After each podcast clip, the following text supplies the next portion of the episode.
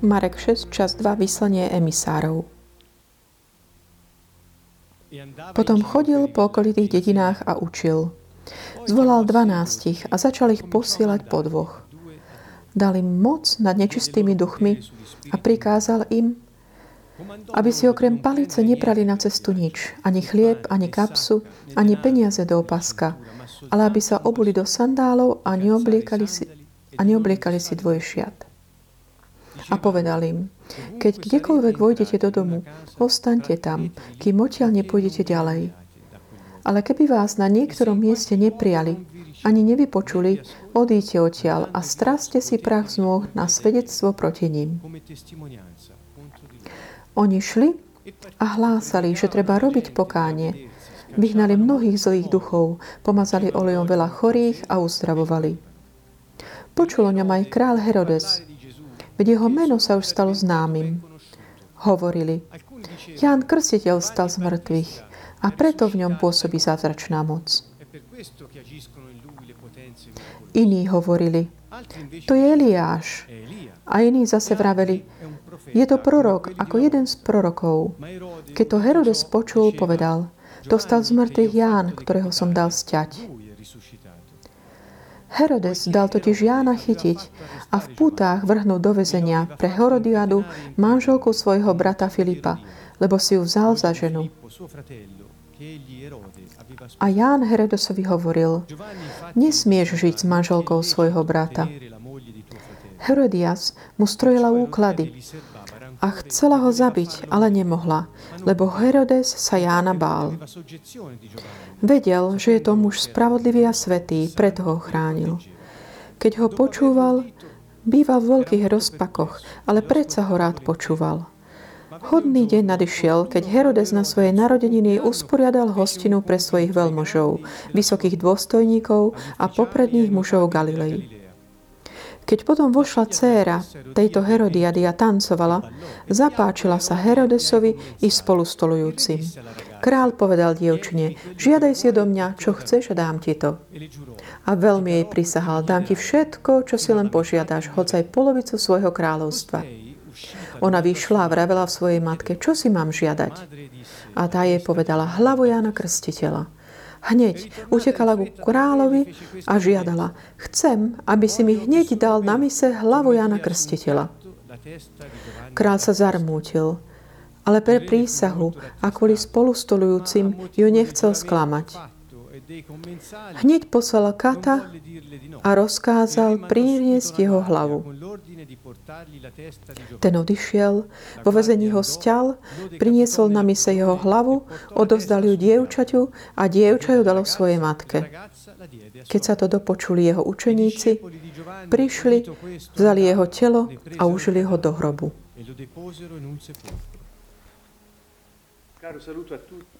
Srdečný pozdrav zo Sieny z Kantonovu. Budeme pokračovať eh, v našom vyučovaní o Evangeliu Marka a budeme sa hovoriť o ďalšej časti kapitoly 6. Verš 6, eh, kde začína toto rozprávanie, že on chodil a po okolitých dedinách a učil, sú to také dva aspekty dôležité. Mm, čiže začíname od tohto verša. Dnešnom, dnešná časť bude taká, budú teda dva dôležité aspekty. Pôjdeme asi po verš 29. Prvá časť sa bude týkať toho vyslania 12. Čiže to bude taký aspekt misie, kde Ježiš dáva inštrukcie, veľmi také špecifické. Sú také lepšie popísané v Evangeliu podľa Lukáša, než v tomto Evangeliu Marka, ale obsah je ten istý. Tie isté veci nachádzame taktiež aj v Matúšovi. Čiže budeme sa snažiť mať takú, tak si to pozrieť sa taký, uh, tak obširnejšie a všeobecnejšie, uh, detálnejšie tieto um, odporúčania, ktoré Ježiš dával uh, svojim učeníkom. Keď ich vysiela, vyhlasovali dobrú správu, uzdravovali chorých a vyháňali nečistých duchov. Druhá časť sa bude potom týkať smrti Jána Krstiteľa, Jána, ktorý ponáral, on zomrel skrze ruku Herodesa. A budeme vidieť, teda budeme hovoriť o tom, aký komplot e, v paláci bol za týmto všetkým, touto udalosťou. v dôsledku akej situácii sa toto dialo. Sa sa to až také groteskné, ale ako budeme vidieť, je, je za tým ukrytá sú za tým ukryté také rodinné situácie, situácie moci v tomto paláci.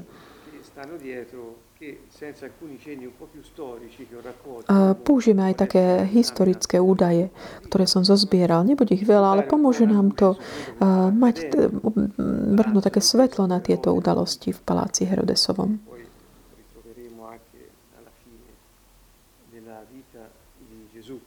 Čiže prvá časť sa týka toho aspektu vyslania. A musím povedať, že je to naozaj také veľmi také, dotýka sa ma to, tak dokázať ako by vidieť, ako Ježiš naozaj sa tak stará o svojich, aby dal také detailné inštrukcie. Pozrime sa, tá prvá vec je táto. Čiže potom, ako chodil po okolitých dedinách, on učil. To znamená, že Ježiš ako keby nikdy nie, nie je taký, že by bol pasi, že by sa zastavil. Budeme vidieť aj ďalej v kapitole 6, kde mm, budeme vidieť, ako pre učeníkov a uč- apoštol bolo naozaj ťažké, čo sa len nájsť v priebehu dňa. Až toľko bolo ľudí, ktorí tak prichádzali za nimi, potom odchádzali. Čiže ten obraz, ktorý máme o Ježišovi je o tom, o tých ľuďoch, ktorí ho nasleduje, je taký obraz že takej nejaké osobnosti, ktorá tak chodí, prehlasoval nejaké slova, také nejaké maličké skupinky ľudí. Nie, to on keď sa dával do pohybu, celé zástupy išli za ním. A tie zástupy boli tvorené ľuďmi, ktorí ho hľadali vyhľadávali, pretože on ich mohol uzdravovať, mohol ich oslobodzovať od eh, eh, eh, prítomnosti zlých duchov a on im dával aj slova života týmto ľuďom. Až tak, že im prinašal im to útechu v tých ich situáciách. Čiže v tomto v takomto rámci Ježiš, ako vidíme vo verši 7, hovorí, že zvolal si, zavolal si tých 12 a začal ich posielať po dvoch a dali im moc nad nečistými duchmi. Chcem vám tu pripomenúť uh, verš 13 kapitoly 3, kde Ježiš si vybral týchto 12. Čiže ten prvý moment, kedy si ich on vyberá, to je v kapitole 3. To nie sú také nejaké... Chápe sa, že toto bolo predtým, že teda si ich vybral najprv. Kapitole 3, vo verši 13 a ďalej hovorí, že potom vystúpil na vrch z jedného evangeliu vieme tiež, že sa tam modlil, skôr než si vybral svojich, a potom povolal k sebe tých, ktorých sám chcel. To znamená tých, ktorí on tak ako by si vybral, predurčil, ktorých si vybral, zavolal ich k sebe. A oni prišli k nemu. Vtedy ustanovil 12. Pamätať, budete, určite si to pamätať aj z iných našich predchádzajúcich stretnutí. A dal im teda aj meno Apoštoli. Prečo ich tak zavolal k sebe a ustanovil, že vytvoril tú skupinu? Aby boli s ním, aby ich posielal kázať s mocou vyháňania zlých duchov. Čiže on ich povolal k sebe, vytvoril z nich skupinu, aby robili tieto tri veci. Niekto by mohol povedať, a toto je taká tá esencia do učeníka, byť s učiteľom, potom ísť a iným prinášať to, čo sa naučil a robiť to, čo robil on, čiže vyháňať démonov.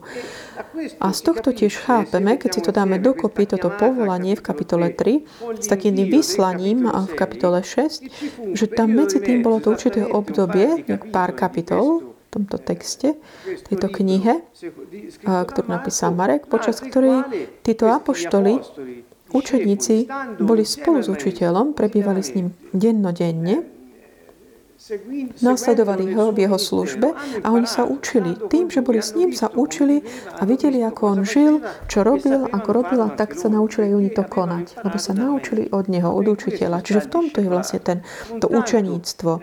Čiže nie ide tak o také, že naučiť sa len nejakým teoretickým spôsobom, ale žiť s učiteľom, a vidieť, ako on koná veci, ako žije svoj život a ako sa čeli určitým situáciám a robí to. Čiže zdá sa, ako keby to vyslanie v kapitole 6, eh, tých, vyslanie tých 12,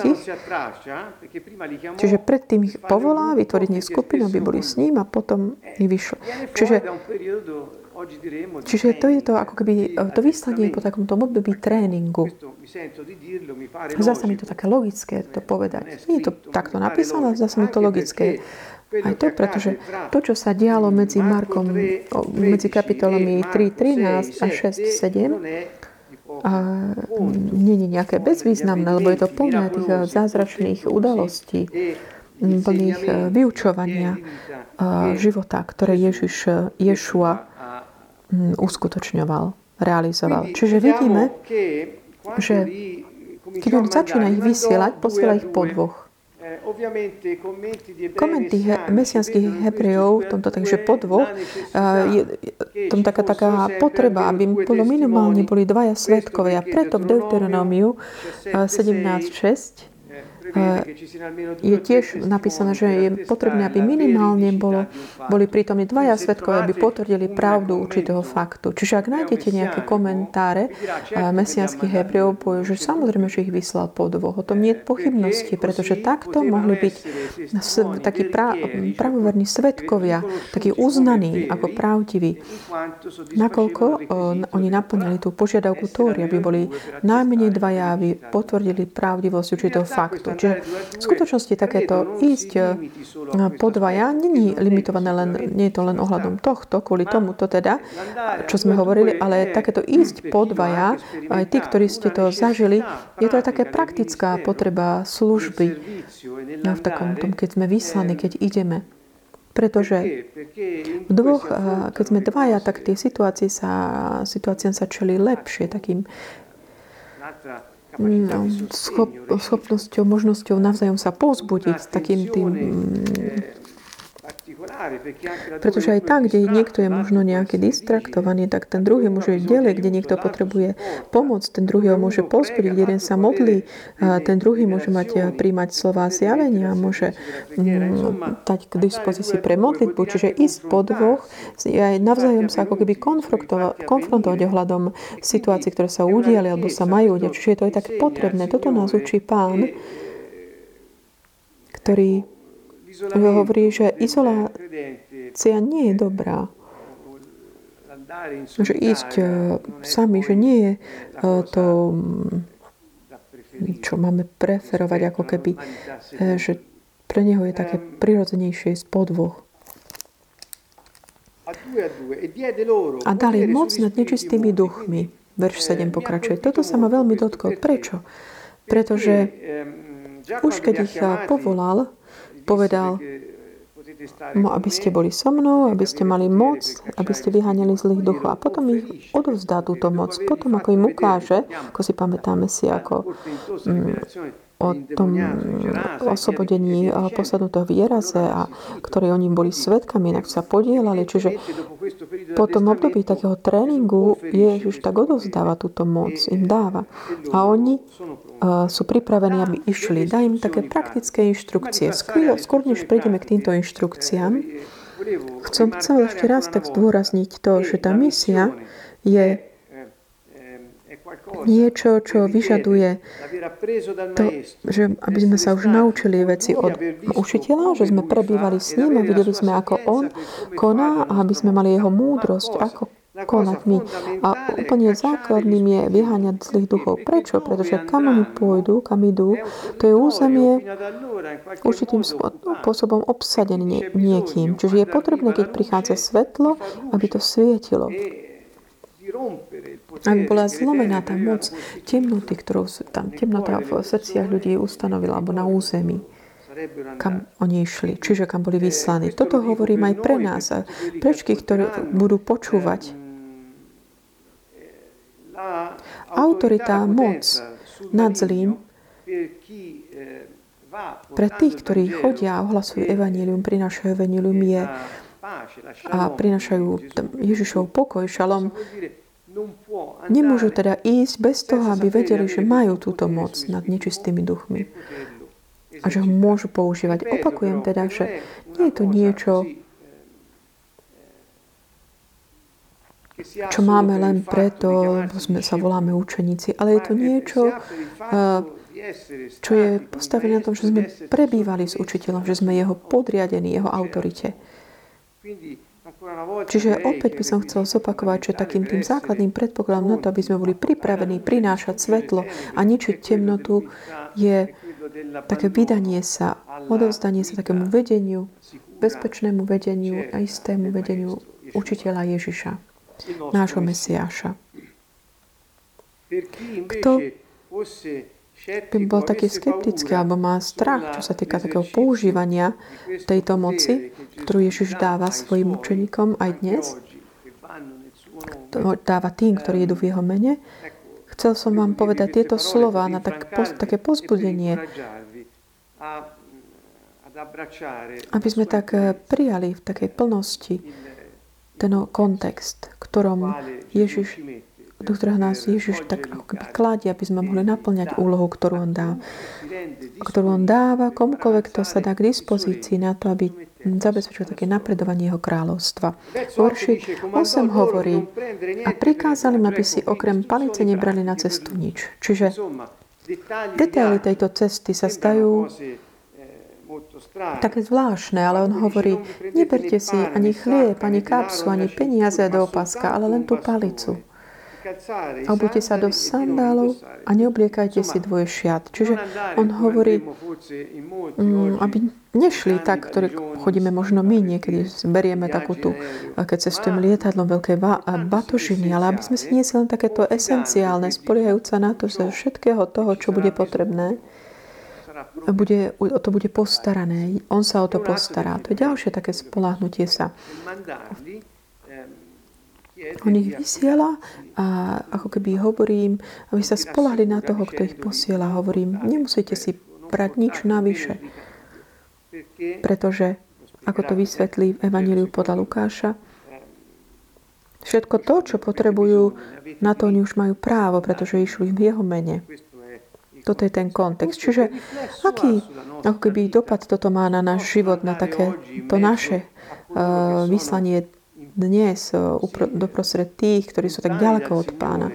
Tie miesta alebo domovy, tí ľudia, ktorí potrebujú to svetlo, spásu, aby boli osvietení a oslobodení, uzdravení a, a tak povedení do pravdy. Aká je tá praktická inštrukcia pre nich?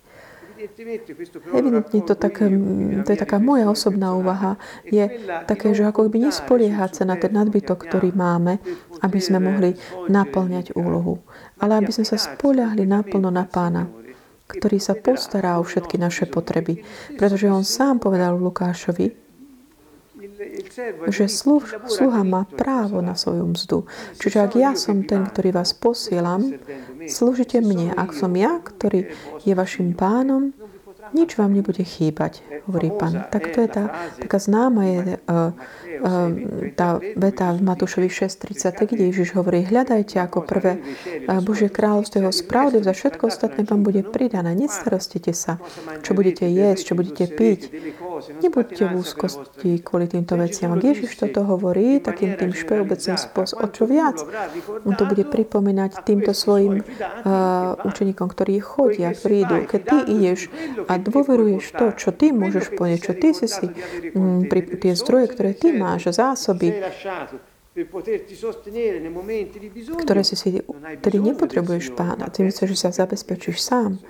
Koncept je takýto. Čiže zdá sa, ako keby to bolo také, ako keby pokračovanie toho trénovania od takého, že pozrieť sa najprv na to, ako sa robí a potom spolahnúť sa na to, že môžem to robiť aj ja, aj keď už učiteľ nebude so mnou. Čiže taký ako keby postupenie tej úrovne v tom tréningu.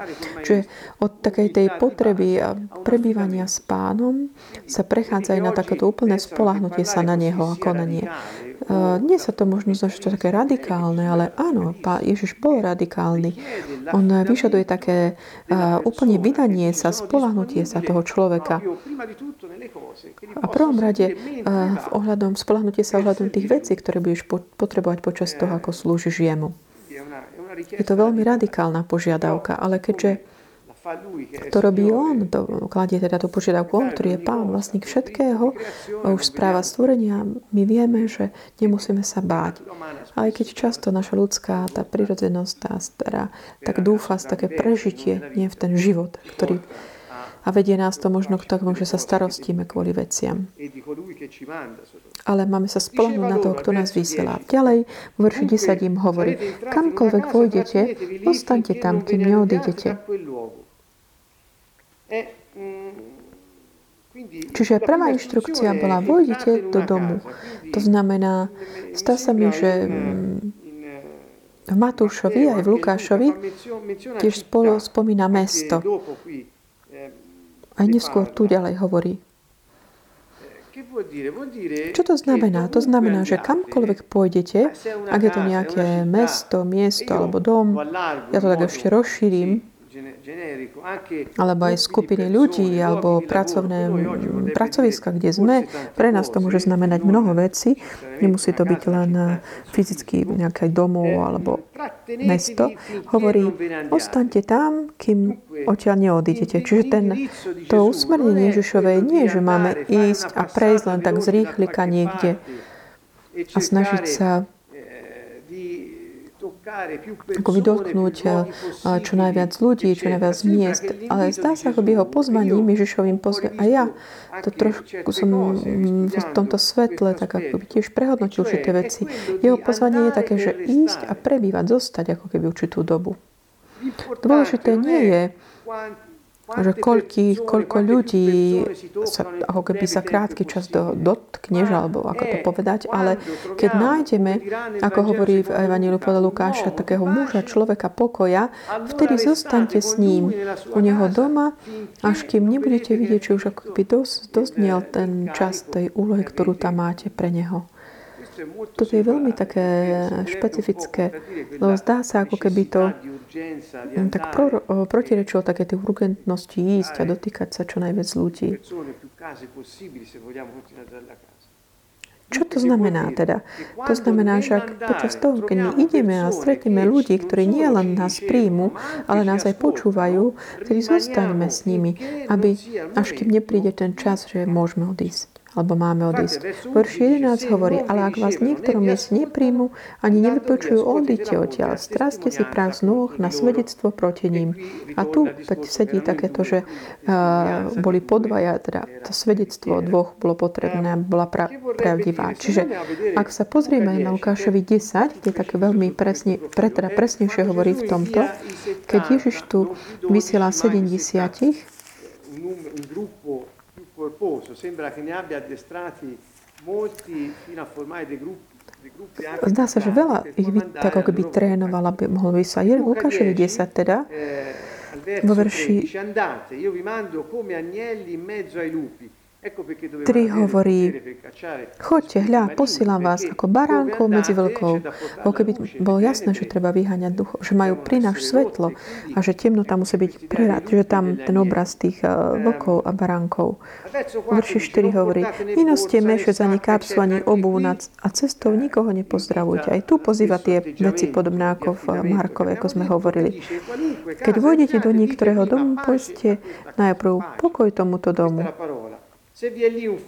Ak tam bude syn pokoja, váš pokoj na ňom spočinie. Ak nie, vráti sa k vám. Čo je teda to znamenie, že my môžeme ako keby, mm, čo nám ukazuje, že môžeme zostať, ako keby prebývať s tým človekom alebo s tými ľuďmi v tom domu. Čo bude tým znamením? Znamením bude, že náš pokoj zostane na, tým, na tom človeku. Čo je ten pokoj? Zdá sa tu mnohí, mm, ako keby hovoria, že, že ľudia tak akože prídu do domu a naozaj tak povedia, že pokoj vám, taký ako poz, forma pozdravu, čo príjemné, ale, ale zdá sa z takých tých a, a, dôveryhodných tých interpretov mesianských hebrejov, že neznamená to len tak pozdraviť sa ako keby tomu domu, ale znamená to, že ty vlastne povieš tej hlave tej rodiny, že čo môžem urobiť eh, pre tvoj pokoj kde tam to pokoj nebolo len to slovo ako spokoj, čo my chápeme ako také pokojnosť alebo bezpečie, čo je niečo také vnútorné, alebo čo sa týka vzťahov, ale bolo to taký ten šalom, čo je ten koncept taký komplexný. To znamená, šalom bolo, ako by zahrňal všetko. Bolo taká tá integrita osoby, zdravie, prosperita. Samozrejme, to bola aj taká vnútorný pokoj.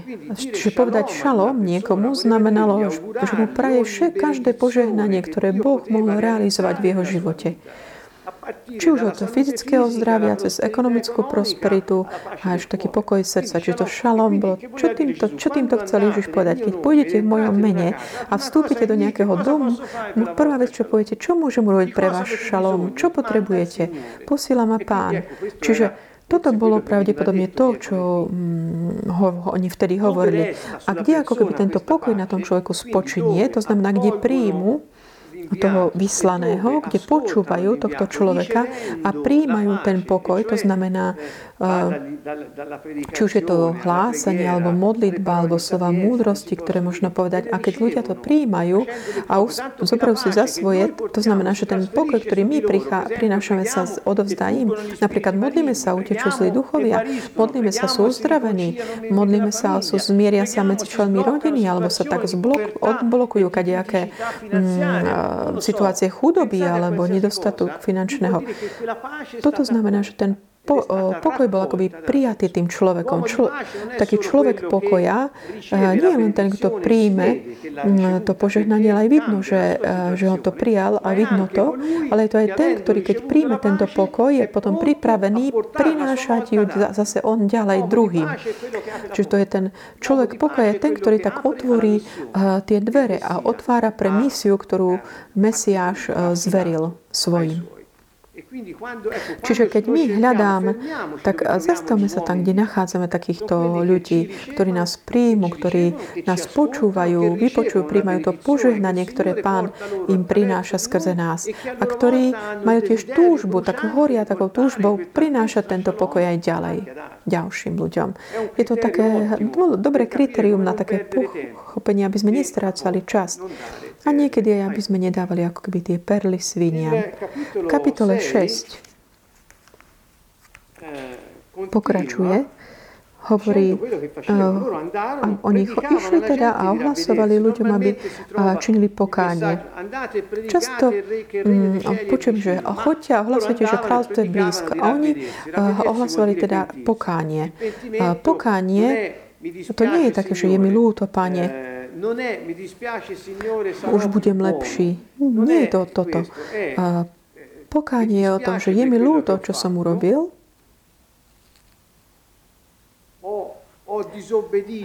Viem, že som neposlúchal tvoj zá... zákon. Viem, aká je tvoja vola. A ja sa mením moje správanie teraz. A vrátim sa k tebe a budem kráčať tvojim smerom a začnem konať tvoju vôľu.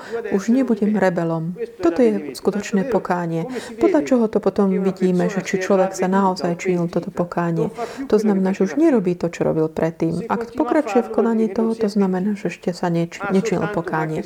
Možno len prešiel nejaký cít, ktorý ho tak dočasne akoby niekam viedol. Čiže také skutočné pokánie, ako hovoril Jan Krstiteľ, eh, keď hovoril, že neprinášate mm, ovoci hodné pokánia, e, čiže podľa toho to vieme potom rozlišiť. Čiže oni ohlasovali toto, mm, toto pokánie, hovorí, vráte sa k Bohu a celého srdca hovorí, začnite sa správa tak, ako chce On, prinášajte ovoci hodné tohto pokáňa. Tiež vyháňali mnoho zlých duchov a pomazali olejom veľa chorých a uzdravovali. Čiže vidíme, tá misia zahrňa nielen vyháňať démonov, ale aj uzdravovať tých chorých. Čiže pomazávali ich olejom. To bola taká praktika, alebo čo mm, veľmi bolo také rozšírené, lebo olej, olivový olej bol používaný neustále v prípade chorôb a tak ďalej. Toto nás teda nemá nejak prekvapovať ako niečo špeciálne, ale bolo to naozaj niečo bežné v tých časoch.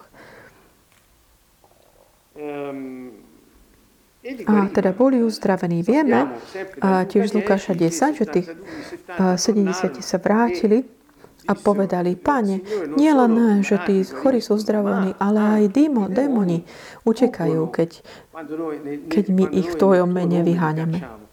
A pamätáte si, že Ježiš im povedal, ja som vám dal všetku moc, aby ste kráčali po hadoch a škorpiónoch a všetkej, eh, každej sily zlého, ale nič vám nebude môcť uškodiť. Ježiš tiež povedal, radujte sa, ale nie, pretože démoni utekajú, že čo je niečo normálne, že vy, ktorí nesiete moje meno, že oni utekajú. Ale tešte sa z toho, že vaše meno je zapísané v neba. Čiže vy ste moji a vaše meno je zapísané v knihe života. Večného života. A všetko to, čo s tým súvisí, je vaše. Čiže a tu potom prichádza ten príbeh od veršu 14, príbeh Jána Krstiteľa, ktorý je zabitý. Herod, teda o ňom Herodes počul, ako hovorili o Ježišovi, lebo jeho meno už bolo známe. Čiže jeho sláva o ňom sa, fáma o ňom sa tak, to bol Herodes Antipas. Čiže to bol syn Herodesa Veľkého. Herodes Antipas bol vládol v Galilei a Perej. Čo k tomu povedať? Chcel by som tak, eh, ako by vytvoriť taký ten širší rámec ohľadom tejto ro, rodiny Herodesovej. Ak, lebo ak, nie inak, nevieme si to tak uh, lepšie zacieliť. Ten otec tohto Herodesa Antipu bol Herodes Veľký a on kráľoval od 37 pred Kristom až po 4 pred Kristom. Herodes Veľký, ktorý bol Herodes, ktorý podľa rozprávania Evanielii bol ten, ktorý prijal tých uh, troch kráľov a on prikázal uh, to vyvraždiť nemluvňa. To, čo sa dotýka z tohto že z to dejín, už poznáme aj z takých tých uh, nie, nie len z biblických, ale aj dejinných, historických, hlavne Giuseppe Flavio, vieme, že, že tento Herodes Veľký zomrel 4 roky pred Kristom. To znamená, ale on bol ten, ktorý bol živý, keď sa narodil Ježiš. Čiže toto vlastne potvrdzuje to, čo viacerí už tvrdia, že Ježiš sa narodil medzi rokmi 6 až 4 pred našim letopočtom v skutočnosti. Tento Herodes Veľký bol veľmi taký krvilačný.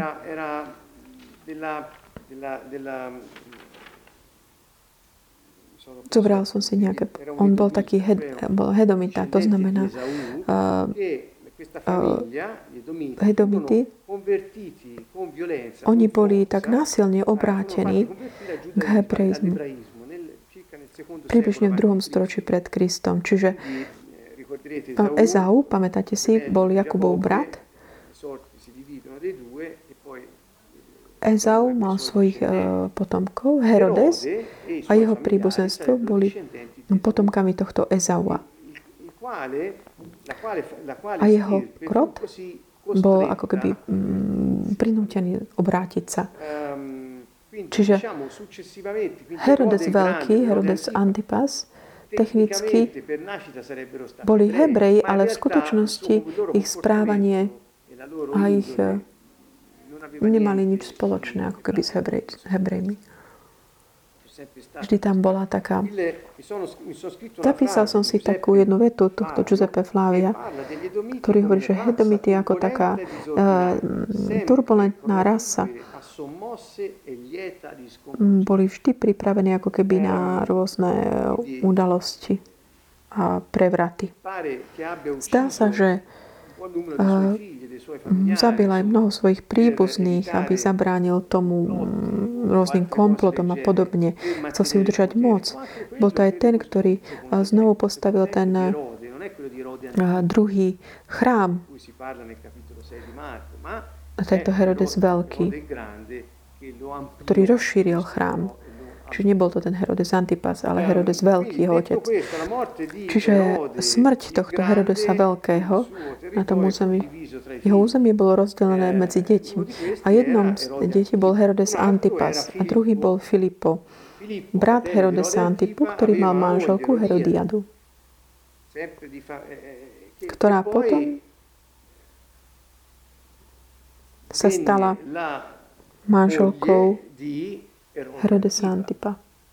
Čiže Ján, krstiteľ poznal tieto otázky, on napomínal verejne Herodesa Antipu a hovoril mu, ty si si zobral za manželku manželku tvojho brata. To nie je uh, legálne, to, nie, to je zakázané Tórou. Tóra to zakazuje. Leviticus 18, 16 je zakázané zobrať si za manželku uh, manželku brata. Naopak, Deuteronom 25, 6 umožňuje bratovi zobrať si manželku brata, ale vtedy, ak tento brat zomrela bezdetne, bez detí. Ale Ján napomínal tohto Herodesa verejne v neposlušnosti Tóry. On, ktorý vládol v Galilei, vlastne porušoval Tóru. Lebo to, to nebola mm, táto situácia, nebola taká, ako, čo by Tóra povolovala. Čiže bol ďalší dôležitý bod v tomto. Herodiada, ktorá bola v tom paláci, pravdepodobne ak by Herodes Antipas bol, ak by ho Ján mm, presvedčil, že je lepšie vzdať sa toho vzťahu, s ňou, ona by nemohla sa vrátiť k Filipovi. Už nebola v Herodesovom paláci, by sa nemohla vrátiť k Filipovi, tak by zostala ako keby v takom prázdne. Zdá sa, že práve tieto kom, toto bol, tento bol komplot za tým. Chcela si zachrániť tú vlastnú pozíciu v tej situácii rodinnej. Takže toto je taký, m, takáto je situácia tam. Táto žena mala dceru, ktorú vieme, že sa volá Salome, ale je to spomenuté v evaneliách. Vieme, že od Giuseppe Flavia vieme, že takto sa volala. Čiže to bol Hebrej, ktorý spísal teda tieto on písal o tom, týchto udalostiach. Čiže Poznáme ten príbeh, môžeme si ho všetci prečítať. Dávam len tieto uh, také historické fakty, ktoré nám môžu pochopiť tú situáciu. Toto teda bol muž, pred ktorého potom Ježiš bol pred, uh, predvedený, aby ho bol súdený a on ho pošol za Pilátom. Čiže bol to človek, uh, ktorý na jednej strane bol taký násilný, ale aj veľmi ustráchaný, pretože strach aby neporušil prísahu od tých spolu, spolustolujúcich, chcel mu dať aj, čo prislúbil dať aj polovicu kráľovstva tomu dievčaťu, tak a povedali, že dám ti všetko, čo chceš. A, ona potom sa poradila s mamou a mama samozrejme chcela odstraniť Jana Krstiteľa. Čiže toto bol ten príbeh za tej situácii. Ide o to, že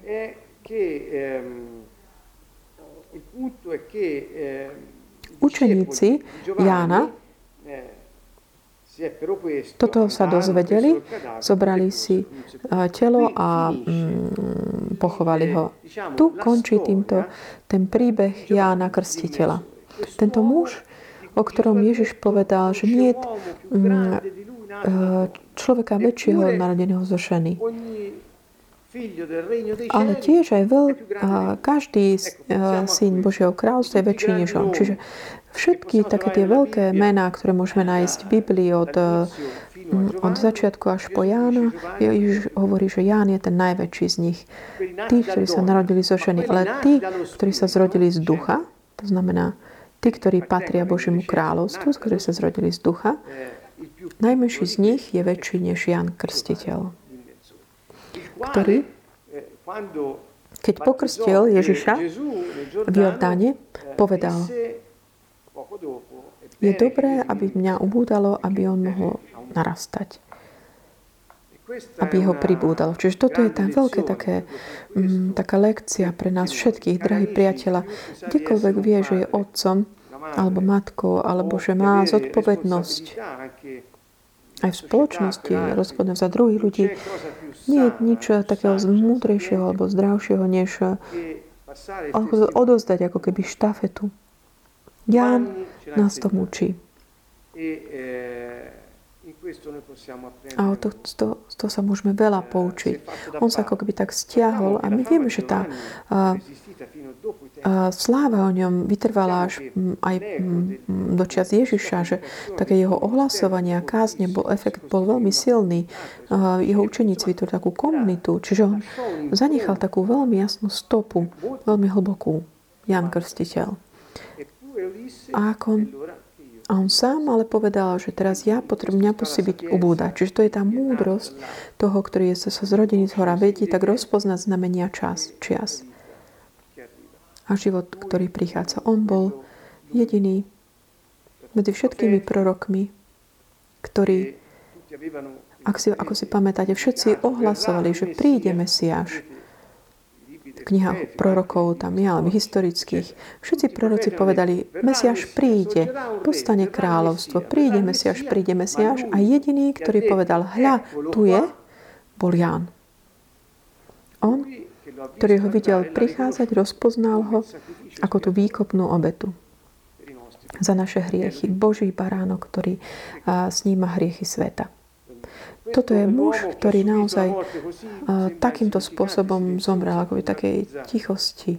Skôr tú takú pomstu ženskú, ktorá sa bála, že príde o moc. Pomyslíme na to. A jeho veľkosť ale ešte dnes je uh, ohlasovaná aj skôr naše slova tu v Kanton Mob. Preto vás zdravíme zo Sienie a